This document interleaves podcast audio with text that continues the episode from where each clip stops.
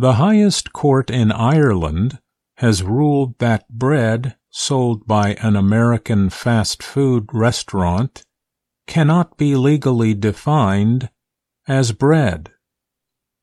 The court said Subway restaurants' bread contains so much sugar that it failed to meet the legal definition of the food product. The ruling came in a tax dispute brought by Bookfinders Limited, which operates Subway restaurants in Ireland.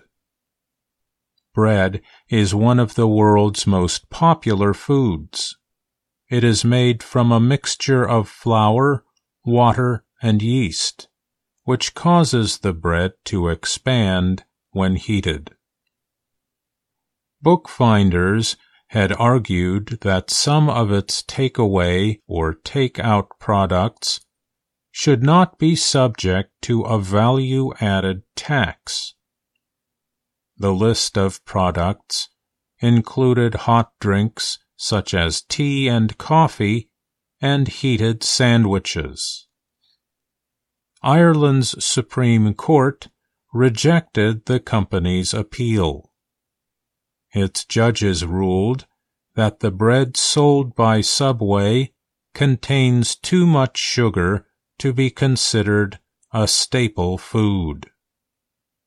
A staple food is something that is eaten all the time and part of many people's diets. Such foods are not subject to the value-added tax. There is no dispute that the bread supplied by Subway in its heated sandwiches has a sugar content of 10% of the weight of the flour included in the dough, and thus exceeds the 2% specified, the court said.